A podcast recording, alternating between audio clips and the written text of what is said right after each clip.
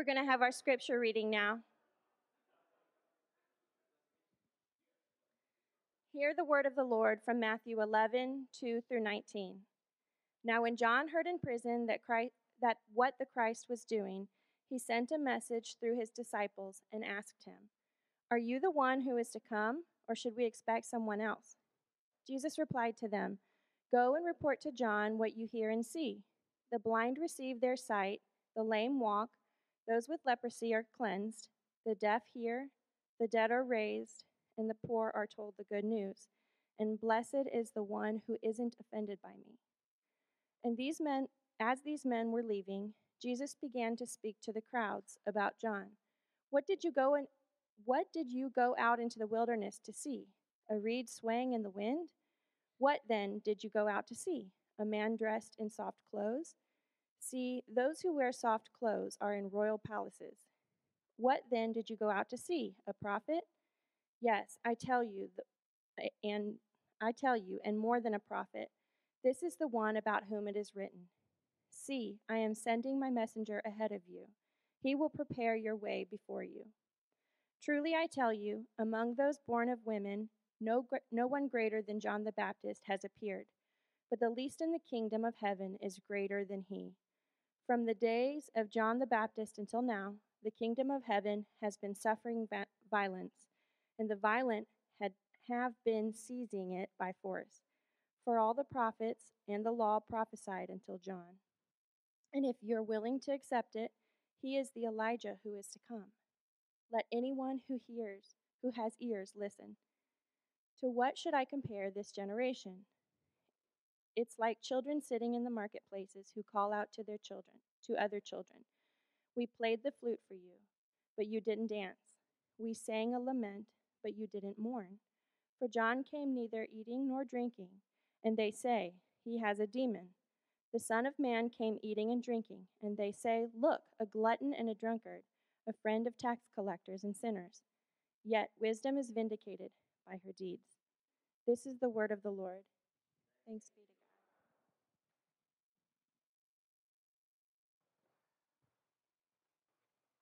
One of the, the benefits of uh, me listening to the scripture read before uh, I preach it is I, I try to think, now, if I hadn't studied this week, what would I be confused about?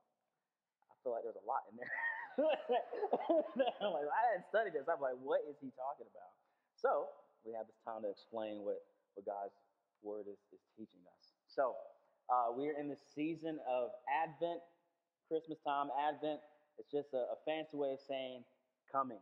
So when we think about Advent, we think about the fact that Jesus Christ came, that he was born of a virgin and lived among us for our salvation. And one of the things that I feel like Christmas time and Advent season, uh, one of the themes that exists is this theme of hope. Everybody just feels more hopeful. You know, when you start seeing Christmas trees, I don't know, you are like, oh, yay, it's a Christmas tree. But at the same time that we're in a season of hope, I have uh, no doubt that there are some among us who are struggling with doubt. Yeah? So, so, so how do you get through a season that is full of hope, yet you personally are struggling with doubt? When everybody around you feels cheerful, but in your heart, you might not be. What do you do?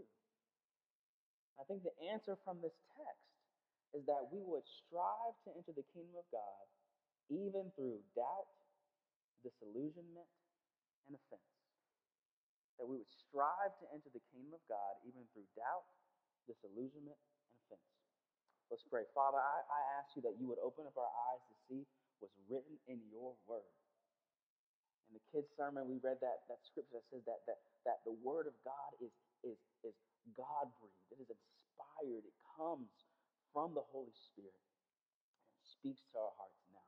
So, would you help us listen, understand, and obey what your word is saying to us this morning? In Jesus' name, amen. All right, so when we look at verse 2, verse 2 to 6, uh, we can have this idea that it can be easy to doubt Jesus when things are not going well.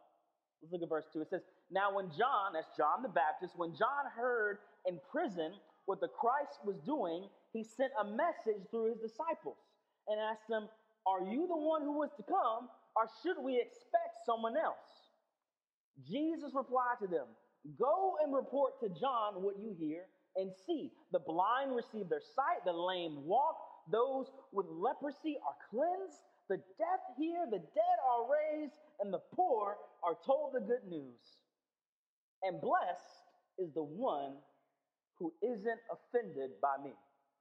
Now, if you're reading that the first time, you're like, who is offended? He, good stuff is happening. Who, why is he saying blessed is the one who isn't offended by me? Now let's let's let's ponder John the Baptist's situation, right?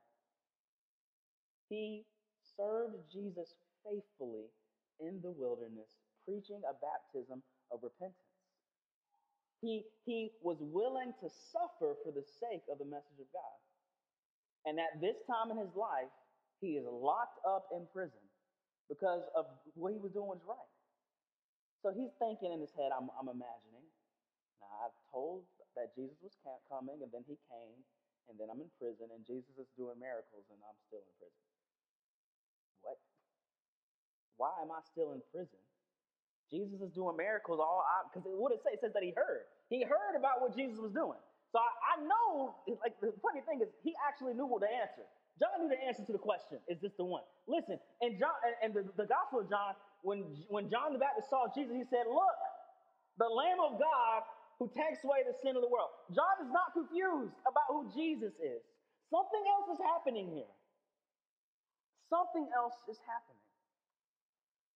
See, it can be easy to doubt the goodness of Jesus when you see his saving work in other people's lives, but not in your own. Can that make you feel a little sour? You're like, well, look, Jesus, look what you're doing over there. What about me? Have you witnessed things going well for others and been confused about your own life? Like Jesus is, you be hearing stuff, you know. Maybe you heard about uh, Gary this morning and you're like, well, he, he got healed, but I'm sick. Maybe you're struggling with that. And, and let's just be honest, that is a real struggle. And perhaps John the Baptist heard about what Christ was doing, and he was like, Well, I know you can do it. You're healing people, you're raising the dead. Surely you can open this door so I can walk up out of here. Yeah? See, Jesus is the promised Messiah who does miraculous works in people's lives. That's what he was saying. Jesus, his reply is like, Are you the Christ? He's like, Well, people getting healed. What you think? Jesus' kingdom and his mission were moving forward. There was healings, deliverance, and uplifting of the poor. So, ironically, just because God doesn't seem active in your life does not mean that he is not active in general. Yeah? Just because he like he ain't doing what I want him to do doesn't mean he stopped doing stuff. It's illustrated in John the Baptist. Like I, he, he's a normal person. I assume he didn't want to be in jail be weird if he was like, yay. But he was like, I know I can see stuff happening over there. But but but what about me? And it can make you question, well, is God who he says he is? Is he powerful? Does he does he do things? And but you can look out and say, even if he's not doing it in my life, I still see him at work. Which interestingly can be a source of both heartache but also encouragement because you know that it's not because he's incapable. Right? That's why it's so important to listen to the testimony of others. Maybe there is someone in here struggling with a sickness, and you heard our brother's testimony, you're like, well, at least I know he can. This is a call for us to delight in what God is doing in other people's lives, even, even if he's not doing what we want him to do own. See, we have to be careful of offense towards God when things do not go the way that we want them to go. We have to guard against that. Because here's the reality either John the Baptist or his disciples were offended. Somebody was feeling some kind of way because of how Jesus responded. And let's just be honest. Is that not understandable? It's understandable. He's like, I'm in jail. You can do stuff. Can you please get me out? Uh, what in the world is happening? But here's the deal you need not assume that God has overlooked you or has not seen your faithfulness when times are hard. Because I think even, even more than him being sad about his situation, I bet he was wondering, did he remember what I did for him? Did, did he remember I, I was out in the wilderness eating locusts for him? And he out here healing people, and I'm in jail. Does he remember me? What does he think about me? Here's the thing that you need to remember that Jesus defends those who are faithful to him. In verse 7, it says, As these men were leaving, Jesus began to speak about the, speak to the crowds about John. So listen, if you're in the crowds and you just heard Jesus tell John basically, don't be offended, I feel like in the crowd you can be like, well, John tripping. But listen to what Jesus says about John. He says, What did you go out to see in the wilderness? A reed swaying in the wind? What then did you go out to see? A man dressed in soft clothes? See, those who wear soft clothes are in royal palaces. What then did you go out to see? A prophet? Yes, I tell you, and more than a prophet. This is the one about whom it is written, See, I am sending my messenger ahead of you, and he will prepare your way before you. Listen, listen. Jesus just delivered uh, maybe maybe what could be considered a very gentle rebuke to John, and the crowds could have been like, "Oh, Jesus don't like John," and John, Jesus was like, "Don't get it twisted. I need to defend him before you. He is not, he is not in prison because he did something wrong. He is not in prison because he didn't, didn't obey me. He is not in prison because I've forgotten him or because I don't like him. Notice how Jesus immediately defended John the Baptist. Now, whatever you, whatever the crowd thought, they couldn't walk away from the conversation thinking Jesus didn't like John.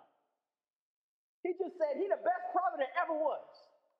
So don't get it twisted about John. John is my boy. Jesus defends John. He, and listen, he, he saw. He saw his life. Listen, the whole idea about he wasn't a reed swaying in the wind, it means that he had a backbone. I saw him being bold. He wasn't scared. He said exactly what I wanted him to say. He, the whole thing about wearing soft clothes, what he's talking about, he's saying that John was willing to suffer and endure hardship for me. He didn't have a cushy life. He wasn't wearing soft clothes up, up, up in a penthouse. No, he was in the wilderness working for me. Matter of fact, he's the greatest prophet, and he pointed directly to the fulfillment of all the Old Testament prophecy. So maybe you're in a situation and you're like, does Jesus care about me? Because you're looking at the immediate circumstances of your life. You're like, this is not how I would pick it. And if he's powerful, why is he letting this happen. Listen, I don't know the intricacies of that answer, but one thing I do know the Bible says that Jesus is your advocate. He is never your accuser. He is your advocate. Listen, he defends us. Listen, I want you to understand this.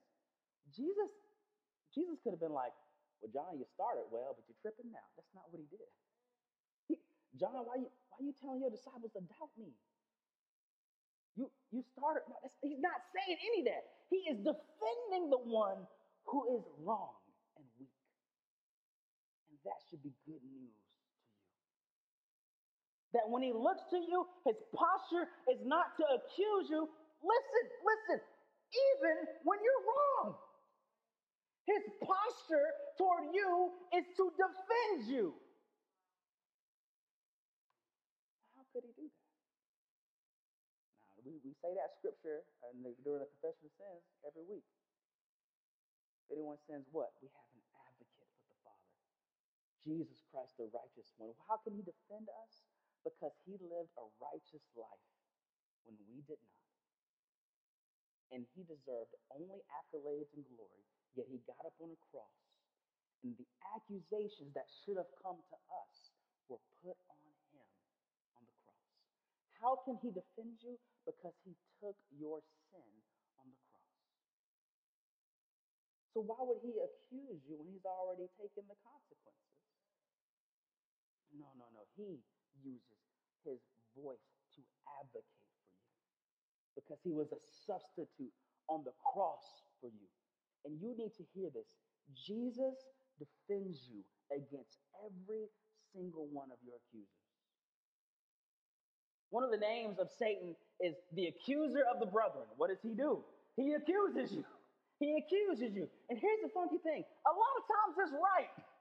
A lot of times you was tripping.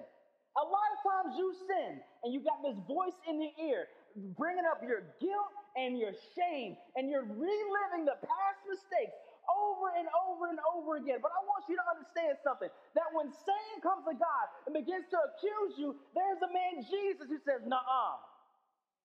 I took that. You have no right to accuse them because I took that on the cross. And the reality is this sometimes you accuse yourself. Sometimes you're looking at you like, why did I do this? Why did I do that? I'm just, I, there's a scripture that says, says, says, even when our own hearts condemn us, God is stronger than our hearts. Even when your own conscience is tearing you down, we have an advocate that defends you against you. Jesus defends you. And not only that, Jesus sees the faithfulness of his servants. Like, what did Jesus say? He, like, I just want, I feel like Jesus was kind of proud of John in his saying. Like, what, they're like, what did you see? You saw a bold man. You saw a man who was willing to suffer. You saw one who wasn't scared. That is my boy. Listen, he sees all of your works of faith. It does not go unnoticed by him. And I'm sure in hard times you could look back and go, Well, don't you remember, Jesus, when I did this and this and this? And I guess, yes, he remembers. He has real pride when he sees your works of faith. There's this, there, one, of my, one of my favorite stories is in Acts chapter 7. There's this deacon named Stephen. And Stephen is preaching the gospel, and listen, people don't like it and they put him on trial. And they there's a phony trial, and they begin to throw stones at him until he dies. And if you listen to the scriptures, what it says is Stephen said, I see Jesus standing at the right hand of God. Now listen, we say this creed all every week. Where, what is Jesus doing at the right hand? Sitting. He's sitting. That's what he's usually doing. Now I don't know if you ever been in a game and somebody about to make a play. What you do? Well, that's me. I stand like, man, what? the other day I was watching a football game. I saw a, a drive, a 98 yard drive. You know what I'm talking about. I saw that drive and I said, oh, snap. And Becca said, whoa. I was like, oh, my bad. I didn't mean to scare you. I just got excited. You know, I just got excited. Listen, listen. When we are walking in faithfulness, you can just imagine that Jesus is standing up and saying, look at him. Look at her. I see that. Jesus defends us. He sees us.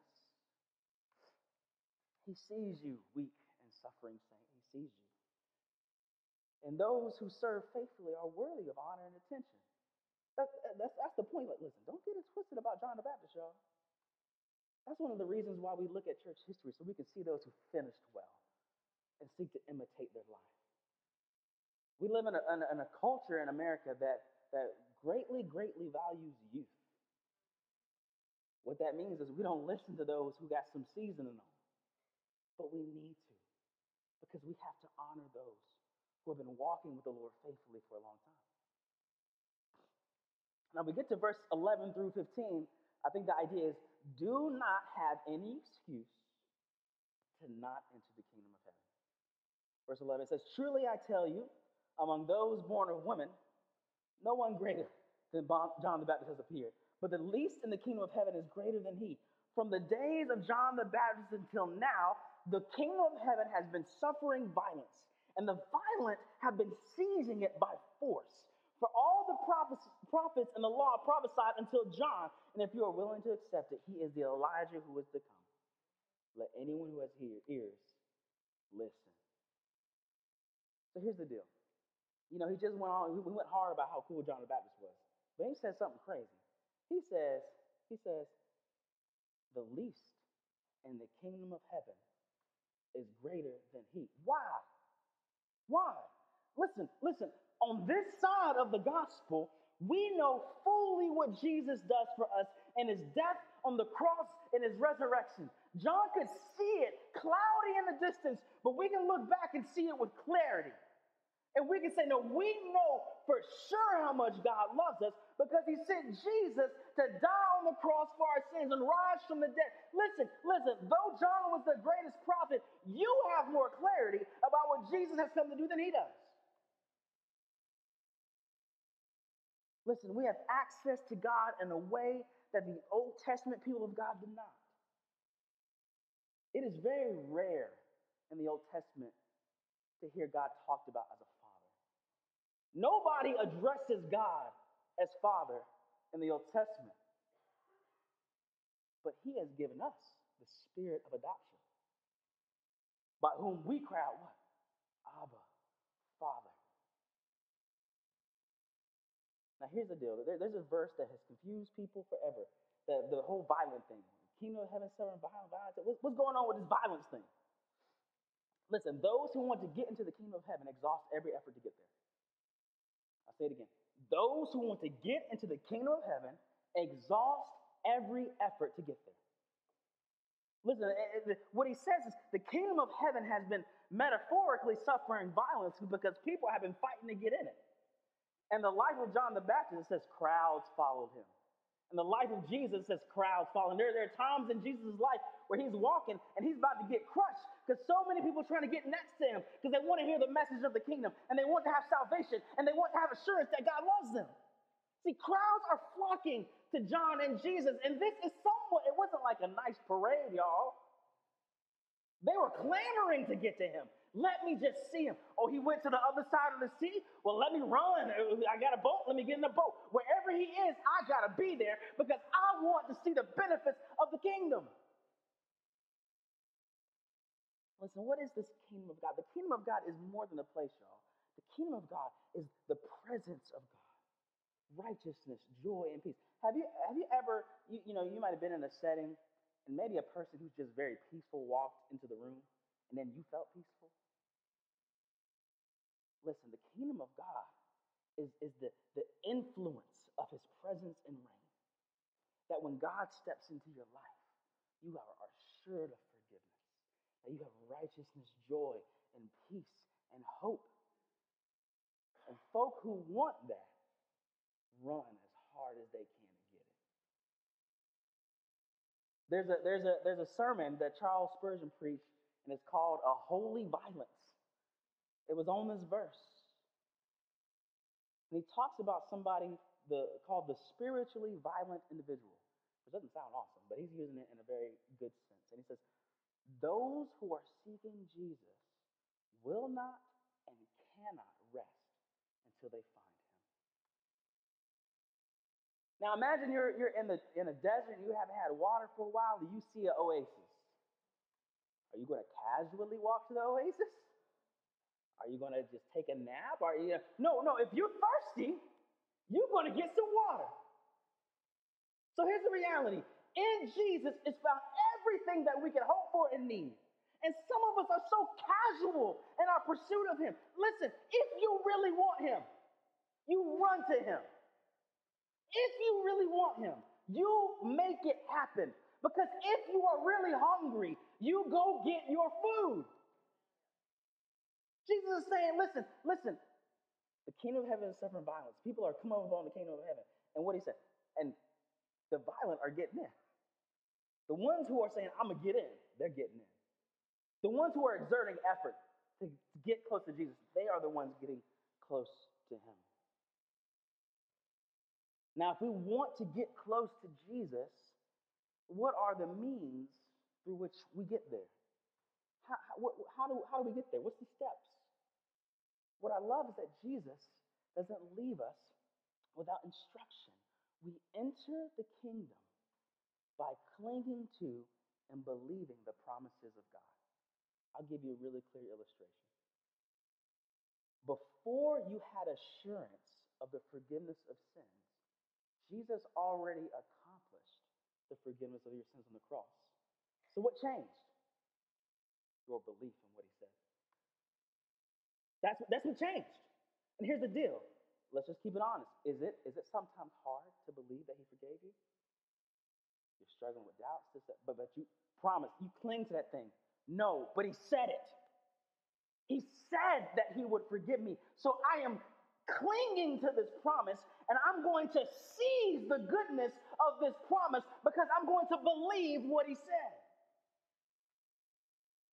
See, we use the, the methods or the means of grace to understand and strengthen our faith in God's promises. So we don't read scripture just because we want to do a thing, but I want to find some promises that I can cling to. And I pray not just because I want to say some stuff, but I want to ask God's help that I will believe what He said. And we come to church, not just so that we come to church, but so that when we are together, we reflect and we cling to these promises that God has given us. And we say, we're going to believe in this thing, even when it's hard, because I want the kingdom. I want His presence.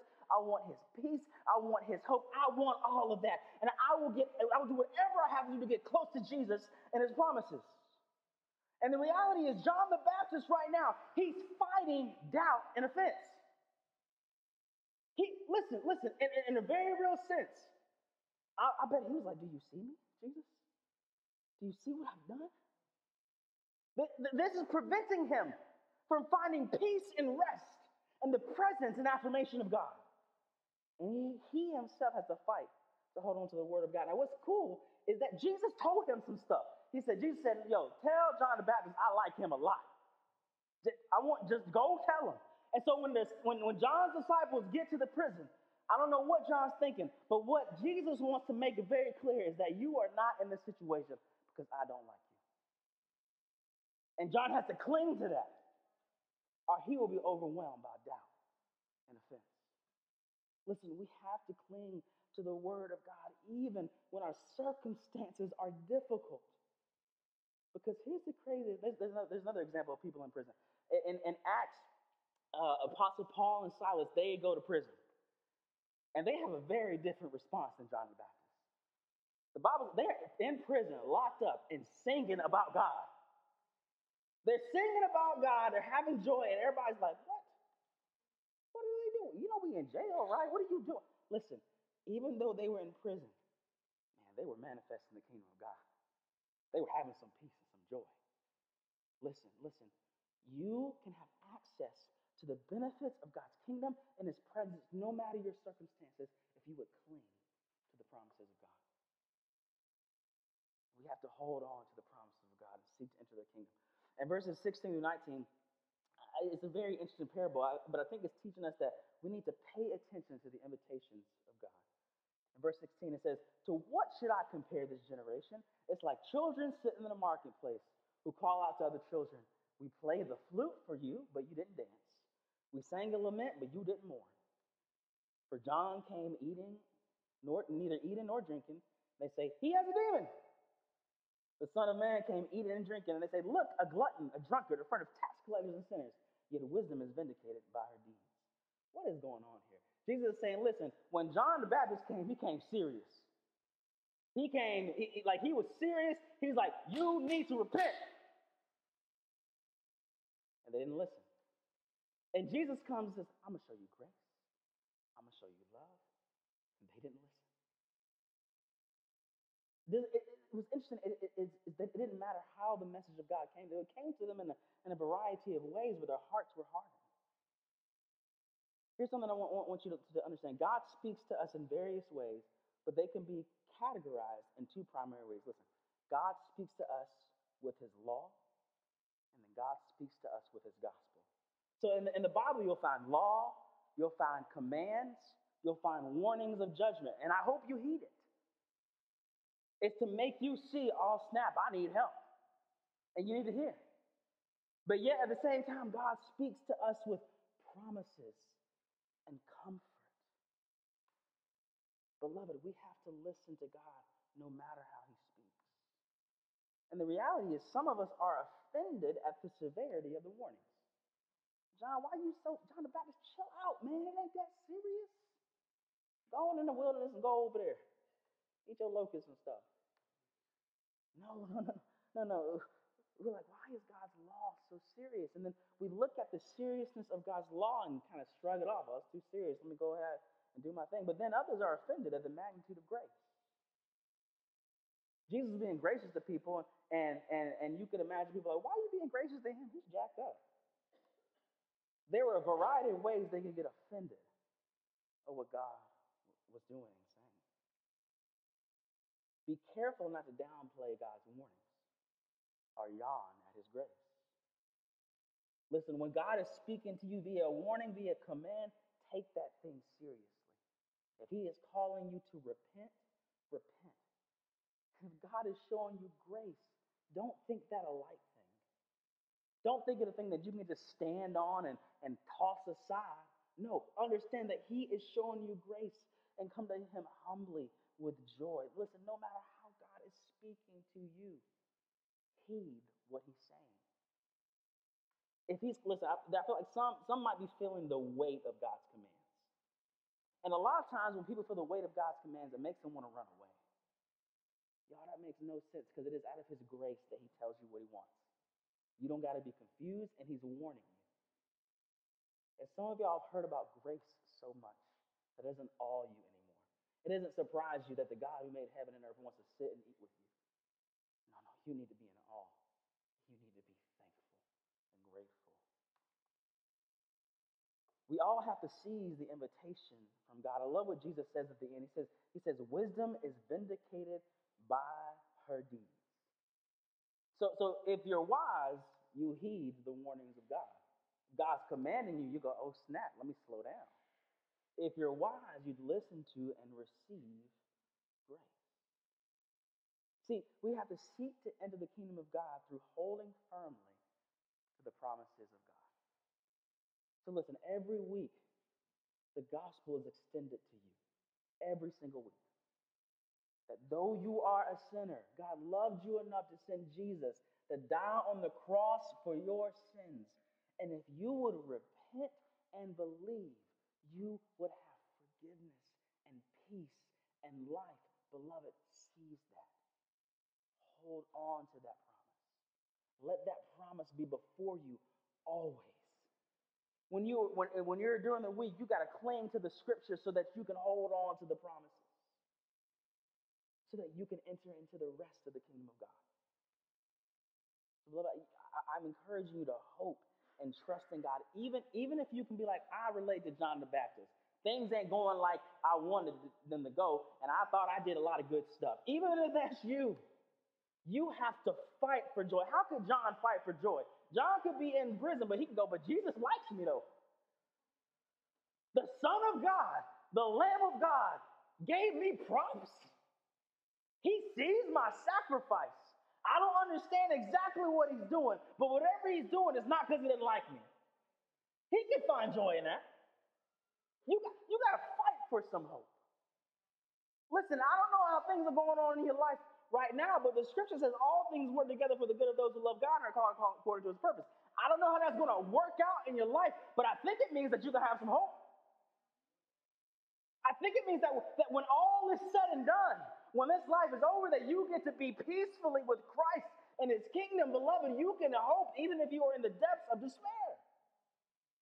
You have to fight to take hold of the word of God, which gives you peace and rest. So, ironically, the scripture is calling us to be a little violent, tenacious, hungry, thirsty, to get like I'm to be next to God, near to God, no matter what is in my way. Even if my life isn't going the way I want it to go, I'm to seize the promises of God because listen, listen, if I come knocking, he to open. Yeah? Jesus said, ask, seek, knock. Because the one who asks receives, the one who knocks, the door is opened. So, beloved, there are these rich treasure chests of promises of God. And I'm telling you, Go get it. Cling to it so that you can have joy and peace and rest no matter what your life circumstances are. Let's pray. Lord Jesus, I thank you so much for your word. How you you you encourage us to have hope even when our life circumstances do not seem hopeful. Lord, you have given us all these precious promises. And you said, Come into, into my kingdom. Come into my presence. Come experience my forgiveness, my love, my peace. And Lord, I pray that you would make us tenacious pursuers of you.